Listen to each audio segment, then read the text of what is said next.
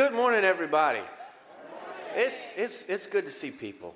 I, it's wonderful to see you here today. If we haven't met before, my name's Austin. I get to serve here as one of our lead pastors. Uh, like a lot of you, gosh, we lost power on, on Monday. We were without it till Friday. Three kids under six. It was pure insanity, but we made it. But while I was mostly worthless, literally contributing nothing to our church, um, Vista was actually hosting, I believe, the biggest warming shelter in the city during that time. There was a nursing home in the area. Yeah.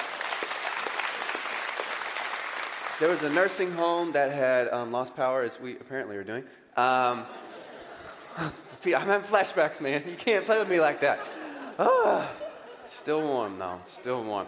Uh, there was a nursing home that had lost power, pipes burst, and so we were able to host, I think, 30, 40, or 50 of them here. Huge shout out to Russell Norman. Uh, he does a lot of our production stuff. He was kind of personal contact here. John Stroker, Jonah, Nick, a number of volunteers who just did an unbelievable job.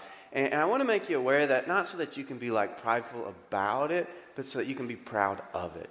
Okay? Um, in, in, one of the earliest documents we've got describing early Christian worship, we're told that at the end of their services, what they would do is they, they'd all put like their possessions on the table, whatever extra they had, they'd literally just kind of pile it on the table. You know, their Roman coins, whatever it was, they'd put there.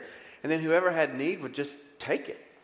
They'd put together the resource, and whoever had need, they would take it. And it's important for you to know that that's still what we do.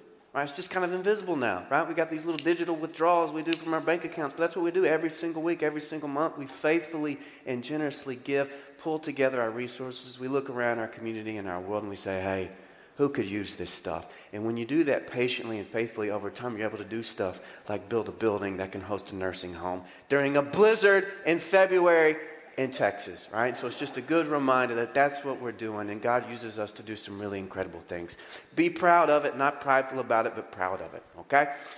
So today, today we are uh, we are about at the halfway point in our 15 week long journey through the story of Jesus as told in the Gospel of Luke. And we find ourselves continuing on this road trip with Jesus. It's a road trip that starts out in Nazareth, his hometown, right? He preaches that really bad sermon that almost gets him killed, traveling all the way down to Jerusalem. And so on this road trip, Jesus, he, he's traveling along with his band of merry men and women, getting into all sorts of trouble along the way, which is, of course, a, a foreshadowing of the, the looming showdown that will be awaiting him when he finally gets to Jerusalem. So today, we come to chapter 12. We have this really, really interesting story. Right, Jesus, he's, he's at the peak of his popularity right now. He, he's, he's MJ on the 70 win Bulls, right? He's at the peak of his popularity. This enormous crowd of people is gathered around him to hear from him. And he takes this moment to talk to us a little bit about fear, about worry, and about possessions. Now, does that sound like it might be relevant? Fear, worry, and possessions. I suspect it will be relevant. So if you got your Bibles, turn to Luke 12. We're going to start at verse 1, then we're going to kind of hop around a little bit because it's, it's, it's a longer text. So we'll start here in Luke 12, verse 1. We'll Be here on the screen for you if you would like. It says, Now, under these circumstances, after so many thousands of people, thousands of people, okay, had gathered together that they were stepping on one another, he began saying to his disciples, first of all, jump down to verse 4. I say to you, my friends, don't be afraid of those who kill the body and after that have no more that they can do. But I will warn you whom to fear. Fear the one whom, after he is killed, has the authority to cast into hell. Yes, I tell you, you better fear him. Are not five sparrows sold for two cents, yet not one of them is forgotten before God? Indeed, the very hairs on your head are all numbered. No matter how few or many they are, they are numbered. Do not fear. You're more valuable than many sparrows. Jump down to verse 13. Now, somebody in this crowd said to him, Teacher, tell my brother to divide the family inheritance with me. And Jesus said to him, Man, who appointed me a judge or arbiter over you? Then he said to them, Beware and be on guard against every form of greed, for even when one has an abundance, does his life, for even when one has an abundance, his life does not consist of his possessions. Then he told him a parable. He said, The land of a rich man was very productive. And he began reasoning to himself, saying, Hmm, what shall I do since I have no place to store all my crops? And then he said, Well, this is what I'll do. I'll tear down my barns. I'm going to build larger ones. Dave preached on this a few months ago. And there I'll store all my grain and my goods. And I'll say to my soul, Soul, you have many goods laid up for many years to come. So take your ease, eat, drink, be merry. But God said to him, You fool. This very night your soul is required of you. And now who will own what you have prepared? So is the man who stores up treasures for himself and isn't rich toward God.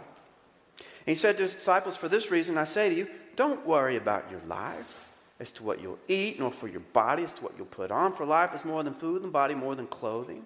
Consider the ravens, for they neither sow nor reap. They have no storeroom, they got no barns, and yet God feeds them. How much more valuable are you than the birds? And which of you, by worrying, can add a single hour to his lifespan? If then you cannot do even a very little thing, why do you worry about other matters? Isn't that a good verse? If you can't even do a little bitty thing, why are you worried about everything else? Consider the lilies, how they grow. They neither toil nor spin. But I tell you, not even Solomon in all his glory clothed himself like one of these. But if God so clothes the grass in the field, which is alive today and tomorrow is thrown into the furnace, how much more will he clothe you, you men and women of little faith? And don't seek what you'll eat what you'll drink, and don't keep worrying. For all these things the nations of the world eagerly seek, but your Father knows that you need these things. But seek first his kingdom, and these things will be added to you. Don't be afraid, little clock, for your Father has gladly chosen to give you the kingdom. So sell your possessions and give to charity. Make yourselves money belts which do not wear out, an unfailing treasure in heaven where no thief comes near nor moth destroys. For where your treasure is, there your heart will be also. All right, Luke 12. So here in Luke 12, we have a fairly chaotic scene, if you didn't pick up on it. Jesus, he's, he's traveling along, and this huge crowd of people gathers around him. In fact, in the Greek, it literally says tens of thousands of people, tens of thousands of people are gathered in on Jesus. And it's, it's so many people that they're actually trampling upon one another to try to get close to him. I mean, can you imagine being at this thing? You're in this huge crowd of people. You want to be near Jesus so bad that you were literally, you were like walking on other human beings. My bad, my bad. Oh my God, that was a face. Mom, mom, you pull mom up. You know, you're trying to get close to Jesus. And so Jesus, this crowds, you know, they're just losing around him. But he always keeps us cool. You ever notice that about Jesus? He always keeps us cool. And so, as these people are literally trampling upon one another, he decides he's going to teach them a lesson about fear, about worry, and about possessions, right? So, he starts out talking about fear. He says, Hey, don't be afraid of people because all that they can do is kill you. Which is not the best pep talk. You know what I mean? Yeah, they, they can. And can you imagine you, you want to come see me and you're like, Austin, man, I got this really difficult situation. I'm worried about what I'm going to do and how the person's going to respond. I say, hey, man, it's cool. Don't worry about it. Think about it like this. The worst they could do is murder you in your sleep, right? Glass half full of murder, maybe, but glass half full wouldn't be very comforting. But Jesus, he always tells us like it is. We know this about Jesus, and so he tells us like it is. And he says, sure, people can kill you. It's, it's actually not very hard. People can kill you. But you shouldn't be afraid of people because they can kill you. No, rather, you should fear God because God has the authority to cast you into hell. And at this point, you know, some of us might be having some, some flashes of PTSD from those evangelism by terrorism sermons we heard growing up. You know what I'm talking about?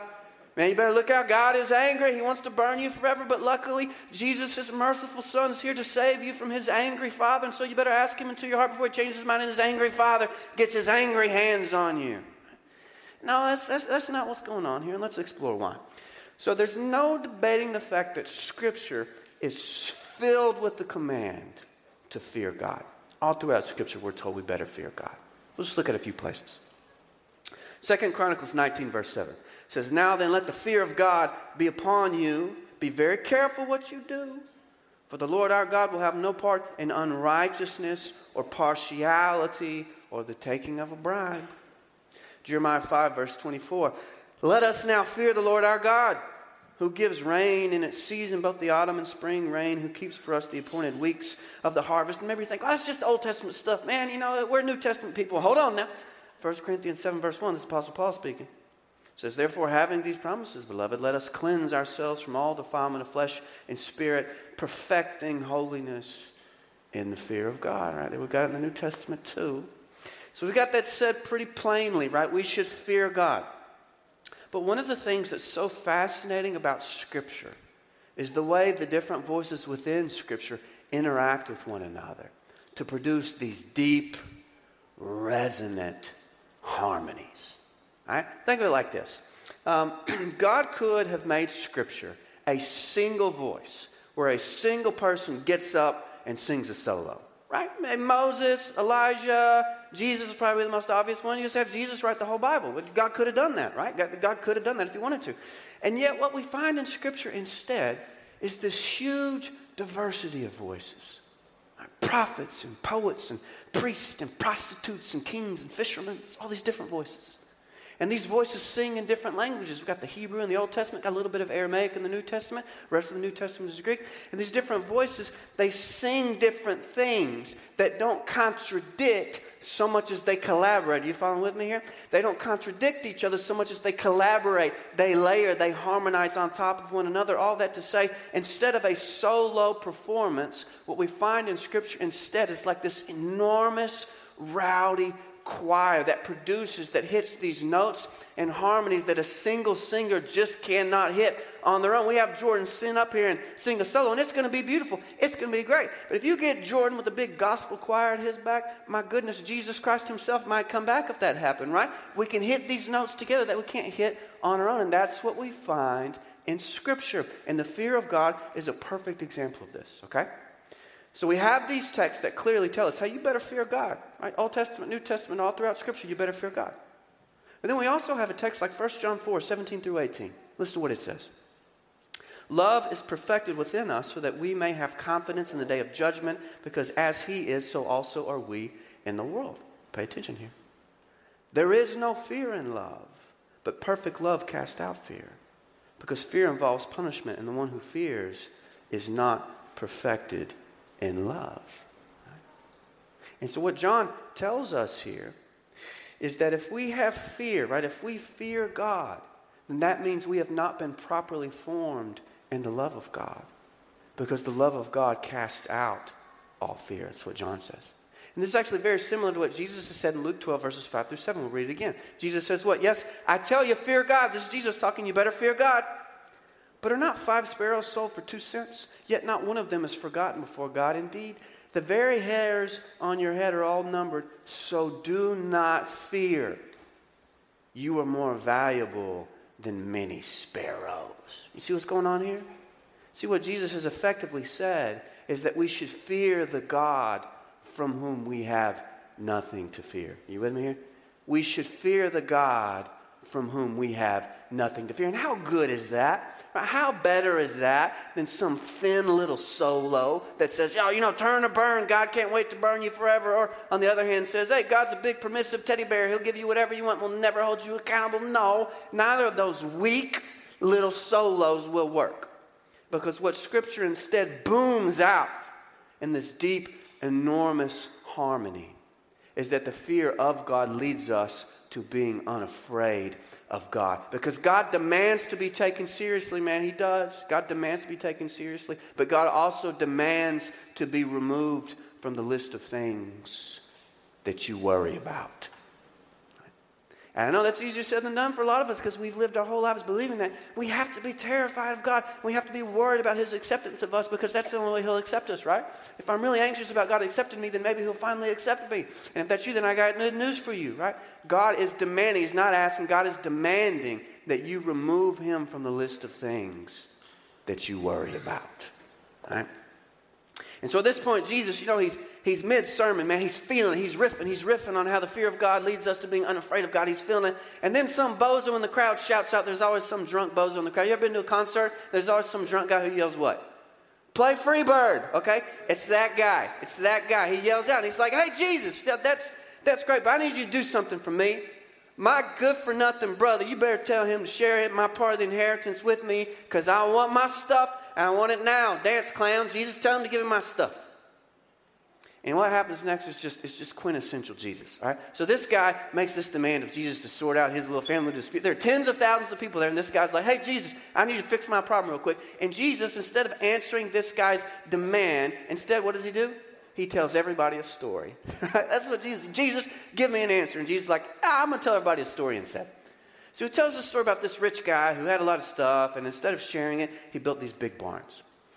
And then he turns to his disciples and he starts talking to them about worry. It's really the place in Scripture that most deals with worry. Four times in the short span of 12 verses, Jesus says, Hey, don't worry about your life. Don't be overly concerned about what you'll eat or drink. Don't worry about such things. Do not be afraid, little flock. And if you're like me, I mean, y'all, those words are music to my ears. Anybody else? Don't worry, don't be afraid. Because if there's anything that I could just, bam, snap my fingers and instantly do, it would, it would probably be to sing like Jordan. But if there was a second thing that I could snap my fingers and instantly do, it would be to rid my life of all worry. Anybody else? Oh, can you imagine that? You ever thought about how much joy has been sucked out of your life because of worry? You know, sometimes it's big worry, big financial hit, loss of loved ones, blizzard in February in Texas. You know, sometimes it's a big worry. But a lot of time, maybe even more often, it's that, it's that, it's that low grade worry, that constant nagging voice in your head that tells you you're not good enough, you're not successful enough, you're not wealthy enough, you're not something enough, and it will ruin you. Y'all, I've had seasons in my life where I literally just felt worry like wrecking my body. I would wake up, and before my mind could even form a conscious thought, my body was already worried. You ever been there? You're like, are you kidding me? I haven't thought about anything yet. And my stomach is in a knot. I get to the end of the day and the knot had moved up to the back of my neck because I just walked around with the worry on my shoulders all day long. And so Jesus, he tells us not to worry, which is great, but also very frustrating because there is nothing more annoying than somebody telling you not to worry. Can I get an amen? It's just, how's that? Oh, I never thought of that. How long did you go to grad school to figure out that technique, man? Because if not worrying was as easy as just not worrying, then I suspect all of us would just stop worrying. Like next time somebody tells you worry, don't hit them, but think about it, right? It's very frustrating when somebody tells you just stop worrying. Oh, yeah, man, where's that switch? I wish I'd flipped it. It's not that simple. Because most of the time, our worry is out of our control and it cannot be fixed directly. Your worry, it's out of your control and it cannot be fixed directly. For example, um, I was a communication minor in college. And in my very first communication class, literally Communication 101, I learned about something called evaluation anxiety. Evaluation anxiety. This is the most common form of anxiety that people feel when it comes to public speaking. Uh, studies tell us that many of us, probably most of us, are, are, petrified of public speaking. There are actually some studies that say people are more afraid of public speaking than death. Isn't that insane? Next funeral you go to, realize that most people would rather be in the coffin than giving the eulogy. It's really quite unbelievable. Uh, we're afraid, we're so afraid of public speaking, and the main reason for that is we're afraid of people's judgments, of their evaluations of us. We're afraid of what they're going to think of us. And I, have always enjoyed public speaking, but I've always dealt with my fair share of anxiety about it as well. And so, really early on, I said to myself, you know what I'm going to do? I'm tired of feeling anxious about this, so I'm going to master it. You know, I, I want to become, I want to become so good that I don't have to worry about people's evaluations anymore. And that'll fix it. And you know what happened? I, I did become a good public speaker. I can stand up here and not pee in my pants or anything. It's fantastic. It's great. But you know what else happened? The anxiety didn't go anywhere. The anxiety just stayed. Because now, instead of being worried about whether people thought I was good, I was worried about whether people thought I was great. And you see how it works? Right? Sooner or later, you realize worry is what? It's a moving target. It just moves all around, man. Here to here to here to here, which is why you can never get rid of it by mastering it. We'll switch the metaphor here a little bit. For example, why are beautiful people typically so worried about their appearance. Isn't that weird? I mean, you would think it would kind of work the opposite way. Like if you were a super attractive person, you'd get up, you know, look in the mirror and be like, dang, you know. Still doing good, man. Still a good day to be me. You Brad Pitt, you wake up, you look in the mirror, like, yep, full house again. Thank you. But instead, that's not the way it works. It's not the way it works. What happens instead is beautiful people find their identity deeply wrapped up in their beauty. So they're always worried about being more beautiful. Because if you're an eight, I mean, you got to try to be a nine It's with that outfit, with that Botox, with that Everest 4. If you're a nine, I mean, you got to try to be a 10. If you're 10, I don't know, there could be some 11s out there you really can't be sure. Better be safe than sorry. And I don't mean to pick on the beautiful people. I know it's very hard for you. Um, because the same thing goes for smart people, popular people, wealthy people, funny people, whatever your thing is. And we've all got a thing. Do You know your thing? Thing that gives you juice, worth, value. When it's going good, you're going good? Yeah? Got it? Your thing. Whatever your thing is, it's a source of anxiety for you. Absolutely, it is. And you cannot defeat the anxiety by mastering it because there's always a higher rung up the ladder. Right? So you're sitting here and you tell yourself, oh man, if I could just get up there, then it'd be good. Then you get up there and what happens? Ah, if I could just if I could just get up there, then I'd be good. And then the anxiety would go away. All that to say, mastering something does not rid you of worry. Just gives you new things to worry about. All right? My man Dickie with the clap. Mastering something doesn't rid you of worry, man. It just gives you a new list of things to be worried about. Which brings us back to Jesus' teaching on worry. So Jesus tells us not to worry. Not super helpful, but then he tells us how to do it. And notice he doesn't say, hey, don't worry, but instead just, just master all of your anxieties. He doesn't say that. And he doesn't say, hey, don't worry, be happy now. He didn't say that either. Rather, what Jesus says is what? He says, hey, don't worry, be generous. That's what Jesus says. Don't worry. Instead, give away all your possessions and give them to charity. Don't worry, but instead, give away as much of your stuff as you can.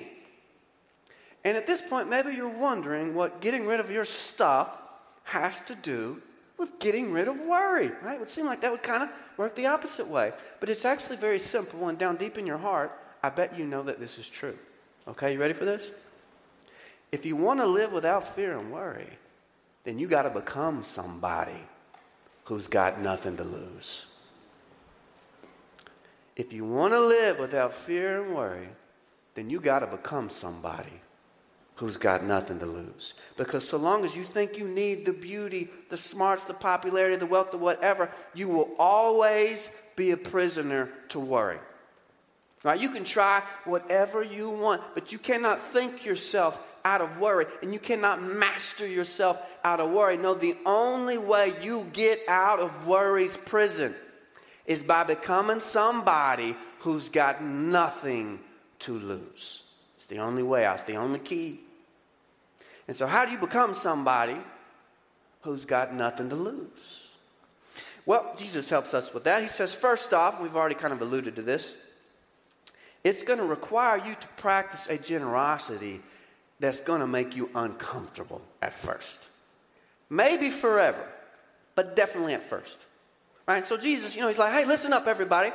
I want to free you from fear and worry. Does anybody here want to be free from fear and worry? We say, Yes, Jesus, we want to be free from fear and worry. You just tell us what to do. And Jesus like, All right, I'm about to tell you, you ready? And we're like, Yep, we've got our pen and paper out, baby. We're ready to take these notes. We want to be free of fear and worry. We will do whatever you ask us to do. And Jesus is like, Okay, I'm going to tell you what you're going to do. Here's what you're going to do. I want you to sell all your possessions and give them to charity. And we're like, Do you have any other advice? Maybe yoga. Uh, I get a new planner. You know, I there's nothing a new planner can't, can't fix. Do you see how hard it is to get out of worry's prison? You see how hard it is? This is why so few of us get out. Because the cause of your anxiety typically disguises itself as something that you can't live without. This is why it's hard to get out. The cause of your anxiety is disguised itself as something you can't live without. So here we are, right? We're piling up all this stuff more stuff than any people in the history of the world. That's what we got because we believe this stuff gives us security, right? But instead of security, all this stuff really does is give us anxiety because the more stuff you have, the more stuff you have to lose. And the more stuff you have to lose, the more stuff you have to be anxious about. And you see how this vicious little cycle works? Right? We're piling up all this stuff thinking it gives us security, but it doesn't give us security. It just gives us more stuff to be anxious about. And you see how easy it is to talk yourself into spending your whole life safe in worry's prison. No, you now you're just locked up, and you're like, oh, it's great, three square meals a day. You know, I don't want out of here. It's dangerous out in the world. And so this is why Jesus is not being harsh when he tells us to practice a seemingly unreasonable generosity. He's trying to set us free. He's trying to tell you, hey, that door is open. The door to your cell is open, but you can't walk through it with all that stuff. you know, you just can't. And what's also so cool about this is the way in which our freedom from worry is bound up with generosity toward others. Did you notice that? Uh, how cool is it? Okay, it didn't have to be this way. How cool is it that God created the world in such a way that you being free from worry results in other people having their needs met? Isn't that unbelievable? Got a great example of it right now. You run to the store all worried and you buy everything up. You know what will happen? Other people will be without. That's what's going to happen. You live with trust. You live in faith, faith in the people around you to take care of you if you need it, then you know what will happen? There will be enough for everybody if you learn not to live with fear and worry. So that's the first thing. You got to become somebody who's got nothing to lose. You have to practice radical generosity. And the second thing that comes through in Jesus' words is that we should really spend less time sitting around in our feelings and more time paying attention to God's goodness and faithfulness all around us. Right? Less time sitting around your feelings, more time paying attention to God's faithfulness all around you. Because how interesting is it that in this teaching on worry, again, this is the quintessential biblical teaching on worry, Jesus never really invites us to reflect on our feelings. Isn't that interesting? Now, to be clear, I'm not telling you that reflecting on your feelings is bad. I did it once, it was fine. Oh, I do it all the time. I'm not telling you reflecting on your feelings is bad. Rather, what I'm saying is that you getting out of worry's prison is ultimately not a matter of you understanding your feelings, but it is a matter of you understanding and accepting God's faithfulness towards you. You follow me here? That's what it's about. I have a number of friends who are wonderful therapists, and they all say the same thing. Look, it is important that you understand yourself, but one of the things that you come to understand once you understand yourself is that you cannot save yourself. And your hope is ultimately in a good and faithful God, or else it is a vain hope. And so let's wrap it up with this. What does Jesus say? He says, Hey, you want out of worry's prison? I mean, anybody in here today, you're like, Yep, I would, I want out of worry's prison. If that's you, then here's what you do uh, you practice a radical generosity. You become somebody who's got nothing to lose, man. And then what else do you do? You pay attention to God's faithfulness all around you. Look at the birds, trees, the green grass, the ice, melting, the melting ice. And you remember that God your Father has gladly chosen to give you all of this stuff. I'm wrapping up, it's fine. He's gladly chosen to give you all this stuff and the kingdom too. Right. Let's pray. Gracious God, thank you for the gift of another day. It was a hard week for a lot of us, a week that I think reminded a lot of us how, how dependent we are on others man, how much we need you. Uh, how a lot of our um, illusions of control and security, they are that. They are illusions. We were kind of brought back to some, some primal realizations about how we need you and we need each other. And so, God, this week we, we pause, man, and we let Jesus' words sink deep down into our bones. I know so many of us, probably most of us, have spent most of our lives in worry's prison. God, we're filled with anxiety, sun up to sundown, and we want to be free. We really do. But we're also afraid because being free means we have to let go of these things that we think give us security. And so I just pray for all my friends gathered here today that you would give us the courage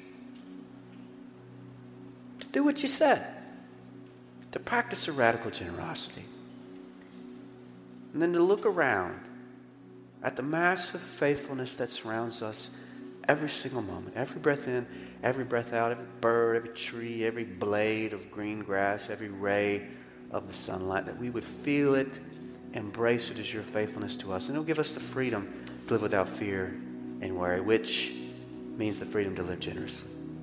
Pray this in Christ's name. Amen.